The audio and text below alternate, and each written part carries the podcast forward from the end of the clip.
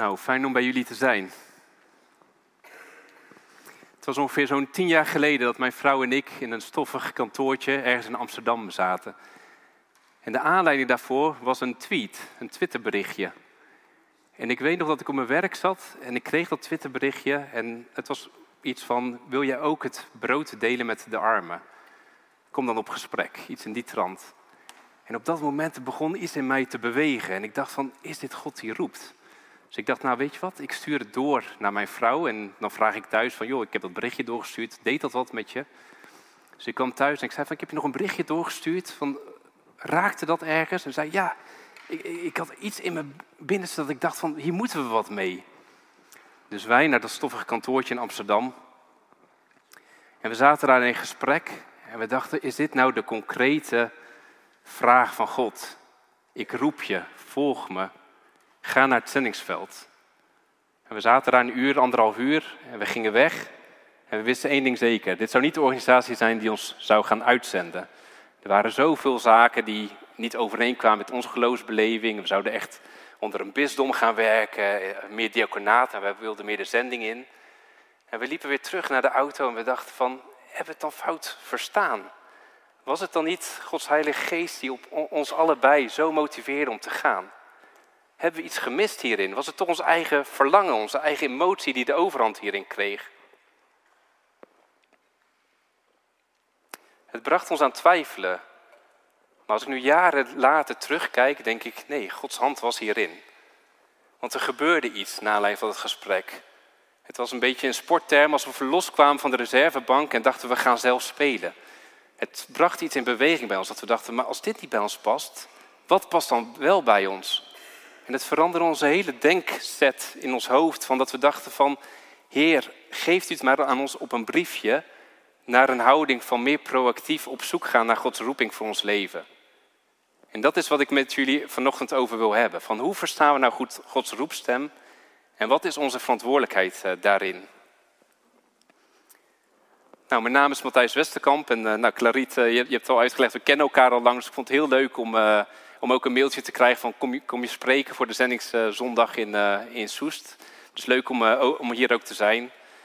Ehm, sinds we elkaar, de opleiding met elkaar deden, is er veel gebeurd in ons leven. We zijn uitgezonden via kamerzending naar het land Niger, Niger. Wat voor velen een onbekend land is, dat een paar weken terug toen daar een coup plaatsvond en het opeens in het, in het nieuws was. Een land boven Nigeria, het heet Niger omdat de rivier Niger door Nigeria en Niger heen loopt, Niger. Um, daar hebben we vijf jaar gezeten als gezin. Inmiddels zijn we weer een aantal jaar terug in Nederland. Uh, ons gezin is wat groter geworden, we hebben inmiddels vier, vier kinderen, tussen anderhalf en, en twaalf. we wonen weer in Houten, waar we ook vanuit uitgezonden zijn geweest. Dus dat even over, over wie ik ben. En die reis naar Niger was dus geen briefje uit de hemel. Het was het ontdekken van Gods roepstem voor ons. Een proces dat we gingen. En nu in mijn baan met, bij Kama Zending, waar ik, waarin ik zelf zendingen begeleid. We hebben er zo'n 70, vooral in gebieden waar Jezus nog nauwelijks zichtbaar is. Dus dat zijn toch meer de Sub-Sahara-landen in, in Afrika of Noord-Afrika, het Midden-Oosten, Azië. En merk ik dat het proces van Gods roepstem verstaan, dat dat een proces is. Dat het voor, voor een enkeling echt een briefje uit de hemel is. Voor een enkeling een enkele gebeurtenis waardoor ze zeiden we gaan. Maar dat het voor veel mensen een, bepaald, een bepaalde weg is. Met richtingaanwijzers, met mensen die het beamen. Met uh, mensen die het soms ook tegenspreken. Uh, met bijbelteksten die langskomen op bijzondere, bijzondere manieren. En het is dus ook niet altijd zo eenvoudig om Gods stem daarin te verstaan. En om te weten van wat is nou mijn eigen verlangen, wat is nou mijn eigen emotie, wat is nou misschien de druk die zelfs op me gelegd wordt vanuit een gemeente of vanuit een omgeving. En wat is nou echt Gods roepstem? En dan kan ons de gedachte wel eens overvallen, was het nou maar net zo makkelijk voor ons als bij Simon en Andreas? Zoals bij Jacobus en Johannes. Nou, die namen die beginnen natuurlijk meteen een belletje te rinkelen bij jullie. Zoals bij de eerste discipelen, die werden geroepen door Jezus. En dat wil ik ook als tekst, eh, tekst met jullie lezen, de, hoe de vier vissers geroepen werden door Jezus. In Marcus 1 lezen we dat vanaf vers 14 tot 20.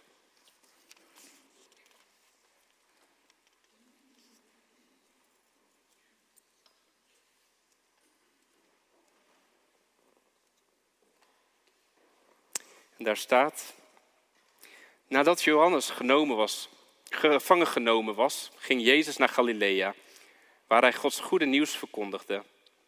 Dit was wat hij zei. De tijd is aangebroken, het koninkrijk van God is nabij. Kom tot inkeer en geloof dit goede nieuws. En toen Jezus langs het meer van Galilea liep, zag hij Simon en Andreas, de broer van Simon, die hun netten uitwierp in het meer. Het waren vissers. En Jezus zei tegen hen: Kom en volg mij. Ik zal van jullie vissers van mensen maken. En meteen liet ze hun netten achter en volgde hem. Iets verderop zag hij Jacobus, de zoon van Zebedeus, en zijn broer Johannes, die in hun boot bezig waren met het herstellen van de netten. En direct riep hij hen. En ze lieten hun vader Zebedeus met de dagloners achter in de boot en volgden hem. Nou, wat een verhaal. In drie van de vier evangeliën staat dit beschreven. Het begin van Jezus' bediening. Jezus rond de dertig, net gedoopt, uh, verzocht in de woestijn. En zijn bediening begint. Hij heeft net gehoord dat Johannes gevangen is genomen. andere Johannes dan die roept natuurlijk, Johannes de doper. En dan roept hij deze vier mensen, vissers. Twee keer twee broers. Simon en Andreas, Johannes en Jacobus, de zonen van Zebedeus, staat erbij. En ze laten hun netten vallen en volgen hem.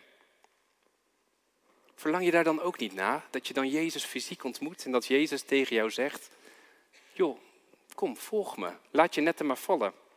Dat hij zo'n fysieke uitnodiging naar ons doet. Dat we gewoon 100% zeker weten: ja, dit is de stem van Jezus en hij vraagt ons dit. Wat zou het dan simpel zijn? We zouden onze netten laten vallen en hem volgen.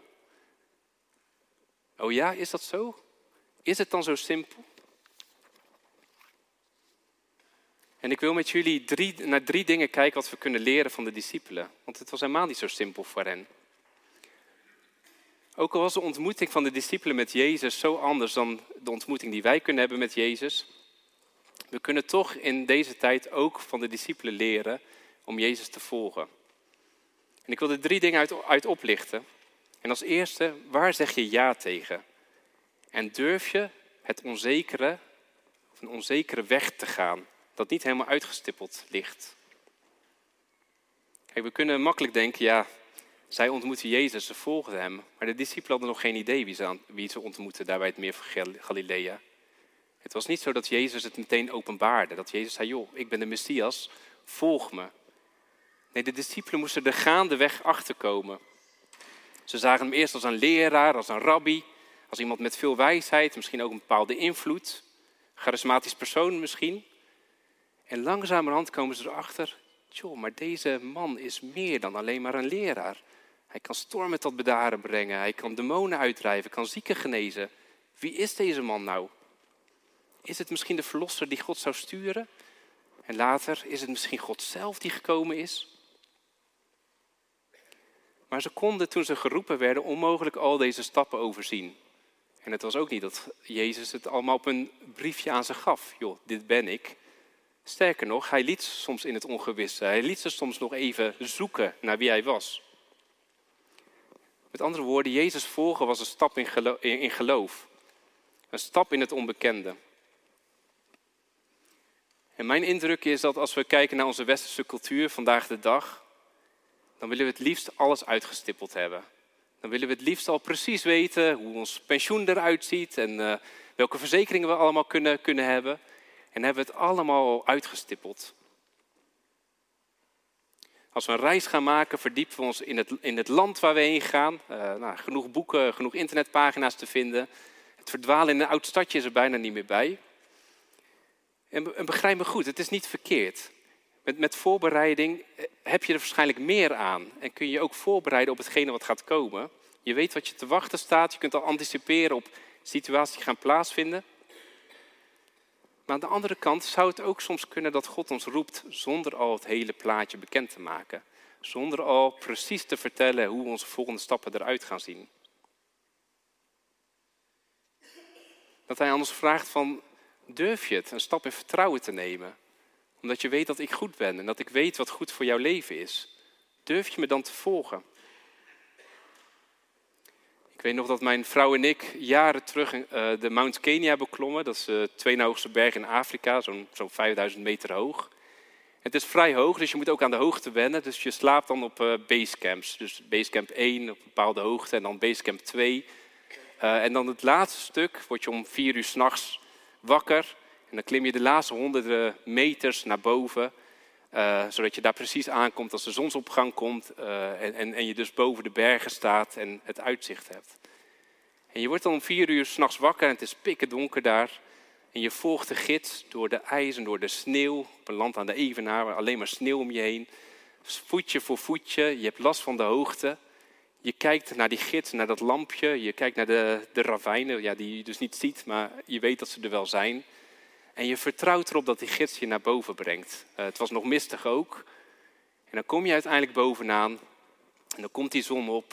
En dan sta je een soort ja, op de top of the world. Dan kijk je uit op al die besneeuwde bergen, de wolken die, eh, die, die onder je zijn. En dan heb je het soort van, van gehaald.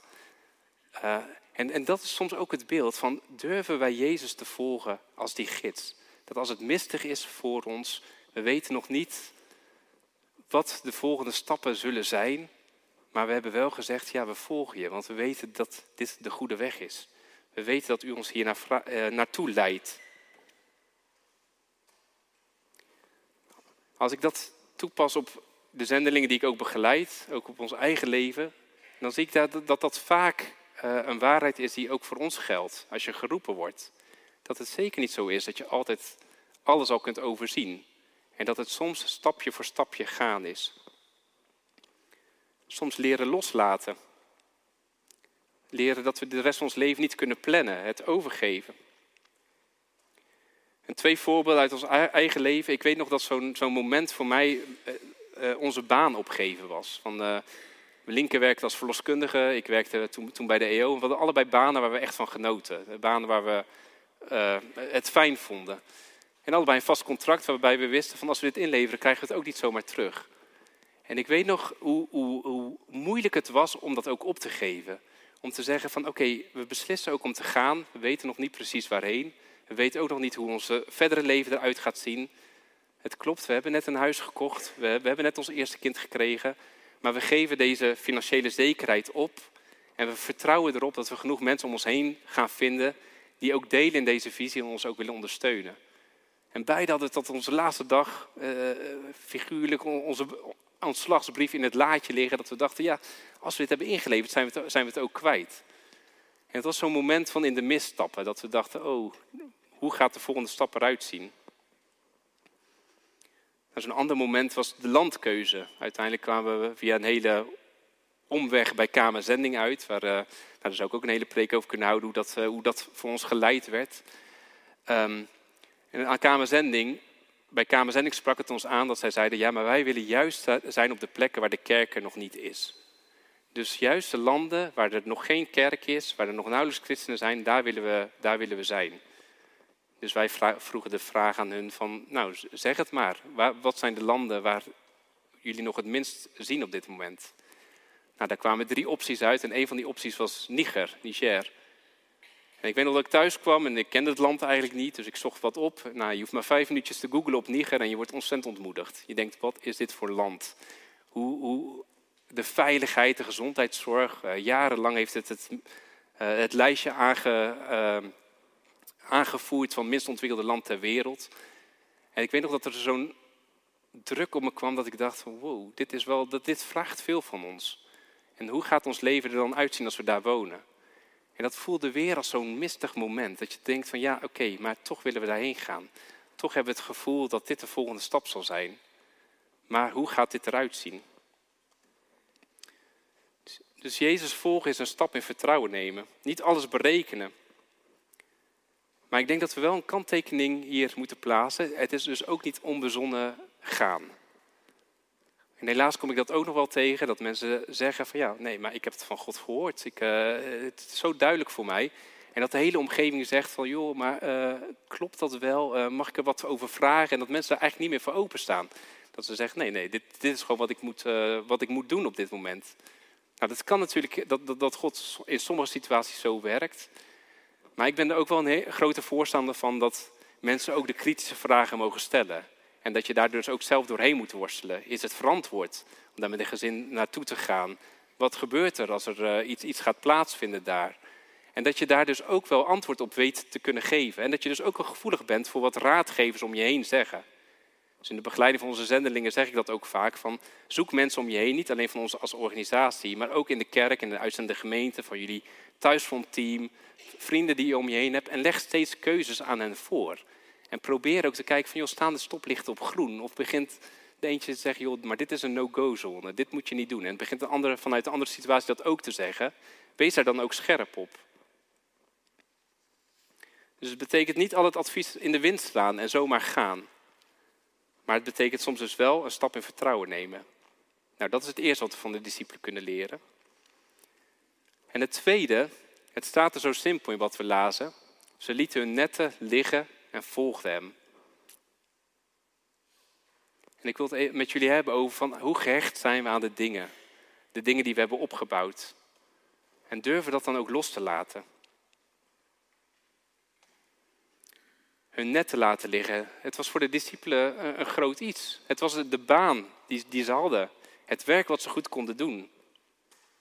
Het waren misschien ook de verwachtingen van hun ouders. Nou, we lezen dat Zebedeus, de zonen van Zebedeus, geroepen worden. Nou, Zebedeus had waarschijnlijk ook loonarbeiders. Dat laat ook in dat stukje in dienst. Misschien waren de, de broers wel de, degene die het bedrijf over moesten nemen of naar een nieuw level moesten tillen.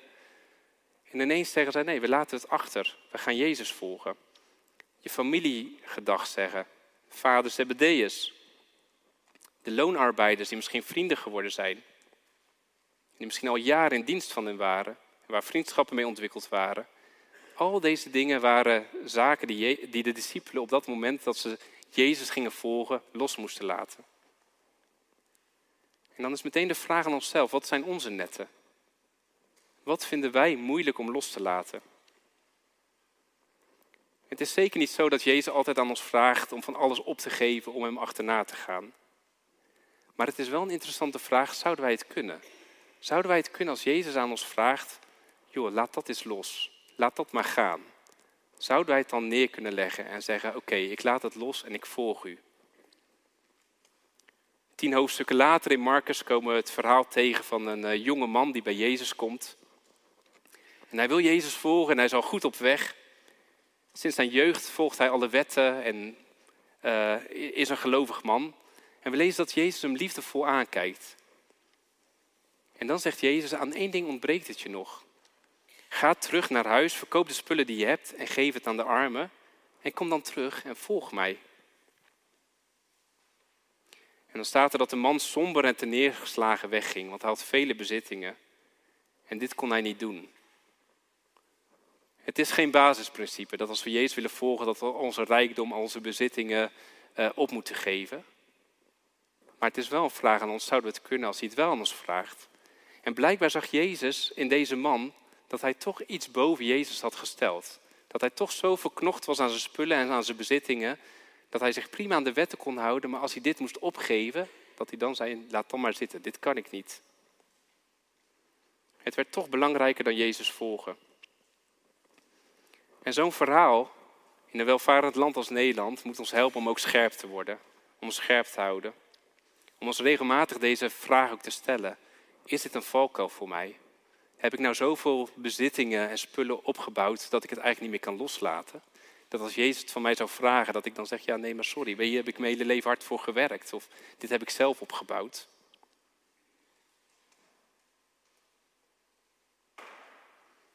in onze zoektocht om het zendingsveld op te gaan, hebben we deze, dit vaak gehoord. Dat mensen zeiden van, joh, jullie zitten nu in dit proces en jullie gaan daadwerkelijk. Wij hadden dat ook altijd gewild. Maar we kochten toen een huis, of ik kreeg toen zo'n goede carrièrekans. Of er was dit en er was dat. En dat er allerlei redenen waren waarom mensen zeiden van, ja, en toen heb ik het eigenlijk heb ik het neergelegd. Heb ik gedacht van, ik, ik, ik kan het niet meer, ik ga Jezus niet volgen. Dus ik denk dat het wel een terechte vraag aan ons is om te je af te vragen, en wat zijn de netten die in mijn leven zijn? Wat zijn dingen die ik zou moeten opgeven, die Jezus misschien wel aan mij vraagt om op te geven? Wat opvallend is in dit, is dat Jezus niet zegt, joh, al die bezittingen en alles wat je hebt opgebouwd, dat doet er niet meer toe. Ik vind het mooi dat Jezus dan zegt, eigenlijk in visserstermen, dat daarin doorgaat. En zegt, joh, ik zal jullie vissers van mensen maken. Met andere woorden, datgene wat je hebt opgebouwd, dat samenwerken om vissen te vangen, dat doorploeteren, door stormen heen gaan, die, die compagnie die jullie samen hebben als, als vissers in zo'n bootje, uh, de teleurstelling als je de hele nacht gevist hebt en je hebt niks gevangen, maar ook de vreugde van dat je ontzettend veel vis hebt gevangen. Gebruik dat en die ervaring tot mijn eer. Wil je je talent en je gaven en hetgeen wat je hebt opgebouwd, de studie die je hebt gedaan, de carrière die je bent gevolgd, het levenspad wat je gevolgd hebt, wil je dat u ook inzetten voor mijn eer? Niet langer om vissen te vangen, maar om vissers van mensen, om mensen te vangen, om mensen het goede nieuws te brengen. Dus het eerste, vertrouwen erop om Jezus te volgen, ook als het, onbekende, als het soms onbekend is. Het tweede, hoe gehecht zijn we aan dingen? En het derde wat we kunnen leren van de discipelen, ze stonden op en ze volgden hem. De discipelen werden uitgenodigd door Jezus, volg mij. En behalve dat de discipelen opkeken van hun werk, hun netten lieten liggen, was er ook een actieve stap van hen. Ze stonden op en ze volgden hem. Het was niet dat Jezus ze uh, beet en zei, opstaan, mij volgen. Het was een uitnodiging en je kon er gehoor aan geven of niet. Zie, ik sta aan de deur en ik klop. Indien iemand naar mijn stem hoort en de deur opent, ik zal bij hem binnenkomen en maaltijd met hem houden. En hij met mij. Zegt Jezus in openbaringen, heel wat jaren later. Naar alle waarschijnlijkheid tegen dezelfde Johannes die hier geroepen wordt. En ik vind het zo'n uh, fascinerend eh, visioen wat, wat Johannes daar dan krijgt. En ken je dat prachtige schilderij? En dat staat denk ik ook op, op, uh, op beeld. Het heet The Light of the World. Geschilderd door een Engelse schilder, William Holman Hunt, in rond 1850. Is meerdere keren geschilderd. En een daarvan staat in St. Paul's Cathedral. En ik, dit is het volgende. Ja, dus, ja. En ik, ik weet trouwens niet of ik het heel mooi vind, maar de gedachte erachter vind ik wel heel mooi. Want Jezus klopt hier aan een deur. Maar als je goed naar die deur kijkt, dan is die begroeid. En zit er ook geen deurklink aan de buitenkant. Met andere woorden, Jezus klopt aan de deur en hij wacht. Hij wacht tot wij open doen. En als we niet open doen, dan klopt hij nog een keer zachtjes. En dan wacht hij. Maar aan ons is uiteindelijk de stap om op te staan, om Hem te volgen, om de deur open te doen, Jezus binnen te laten. Of tegen Jezus te zeggen, oké, ik sta ook op en ik volg u ook. Het was een uitnodiging waar je gehoor aan kon geven of niet. In deze tijd zien we Jezus niet zo fysiek als de discipelen toen. Tenminste, de meeste van ons niet. Ik vond het opvallend dat in Niger, we hebben met eh, de Tuareg-nomaden, de, de, mensen met de tulbanden, met de kamelenkaravanen uh, die door de woestijn trekken, gewerkt. En de christenen daar, vele van hen hebben een droom gehad waar ze Jezus wel fysiek ontmoeten. En wat voor hen zo bepalend is geweest als ze zeiden van ja, maar die man die ik in de droom heb gezien, ik weet zeker dat ik hem wil volgen. Ik moet nog de betekenissen precies achterhalen van wie hij is en wat hij allemaal gedaan heeft, maar die man wil ik volgen. Maar voor de meesten van ons geldt dat niet op deze manier. Maar toch kunnen we Jezus ontzettend goed kennen. En wel beter dan de discipelen op dat moment. Petrus schrijft daarover veel later. U hebt hem lief zonder hem ooit gezien te hebben. En zonder hem nu te zien, gelooft u in hem. Wij kennen het hele plaatje al. Wij hebben Jezus al in het echt ontmoet. Wij hebben gezien waar hij doorheen is gegaan. Voor de discipelen was het nog jaren van verwachtingen bijstellen uh, desillusie toen, uh, toen Jezus ineens gevangen genomen werd en uh, aan het kruis werd genageld. Maar wij kennen het hele verhaal. sterker nog, Jezus Heilige Geest woont in ons nu. We hebben hem uitgestort gekregen. En wij weten dat Jezus een uitnodigende God is. Een God die ons niet zal dwingen, maar een God die ons uitnodigt om te gaan. Hij respecteert onze wil. Sterker nog, zo zijn we zelfs door hem geschapen. En soms verlangen we ernaar dat Jezus ons oppakt. Als een kleine baby die je even ergens anders neerzet. Of een, een leeuw die zijn welpje zo in zijn nekvel pakt en ergens anders zet. Maar ik denk dat Jezus ook vaak tegen ons zegt: joh, je weet het wel, je weet wel wat goed is. Ga er maar heen. Meer zoals een moeder naar een kleuter wijst van joh, wil je naar buiten gaan? Daar, ga maar naar de deur. Ga je laarsjes maar pakken en ga maar naar buiten. Dat hij ons ook uitdaagt van, joh, ga nou maar. Ik ga met je mee, vertrouw me nou maar. En geven er geen gehoor aan, dan blijft hij zachtjes kloppen. Volg mij. Ik begon met dat stoffige kantoortje in Amsterdam. Hadden we hem nou wel goed verstaan, dus de stem van God? Elke dienst, elke conferentie, altijd als het over zending ging, kregen mijn vrouw en ik een soort van, ja, wat, wat, wat is het, een soort van uh, tinteling dat we dachten van, God roept ons. Zo vaak hadden we het erover gehad. Van onze eerste verkeringsweek hadden we het erover. Van, joh, ooit gaan we naar het buitenland, maar wanneer zal het moment daar zijn?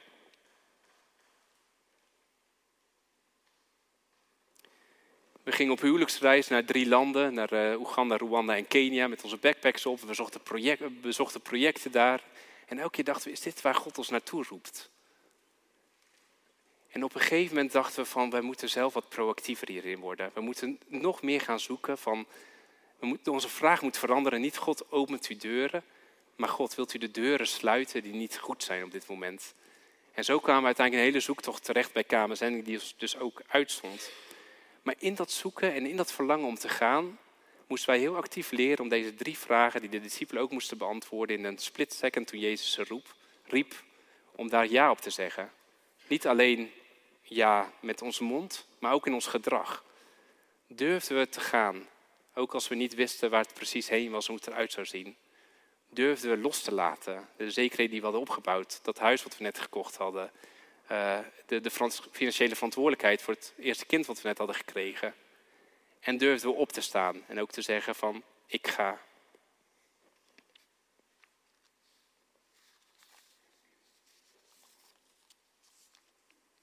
Mijn vraag aan, aan jou of aan u vanochtend is, is, is diezelfde vraag.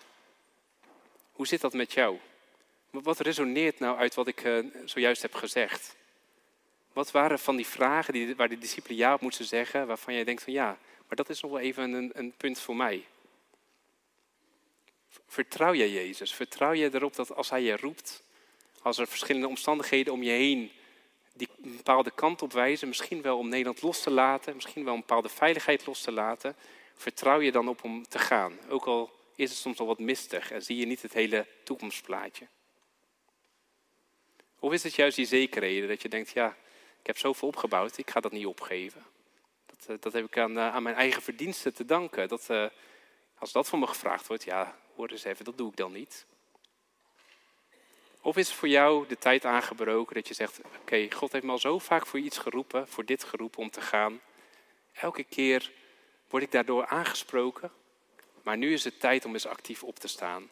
Om zelf op zoek te gaan naar de deuren die God mij laat zien. En verschillende deuren te proberen. En als het niet de juiste deur is, dan sluit God hem wel weer. Maar om actief op te staan en te gaan. Ik zou je willen aanmoedigen als je met dat laatste ook rondloopt, van ga dan ook praten met zendingsinstanties.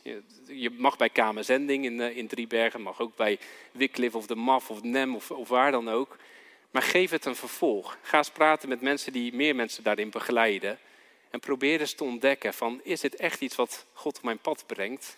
Of is dit iets wat, wat ik misschien moet afsluiten en wat niet is wat God van mij vraagt op dit moment? Maar ga er serieus mee aan de gang. Zullen we bidden?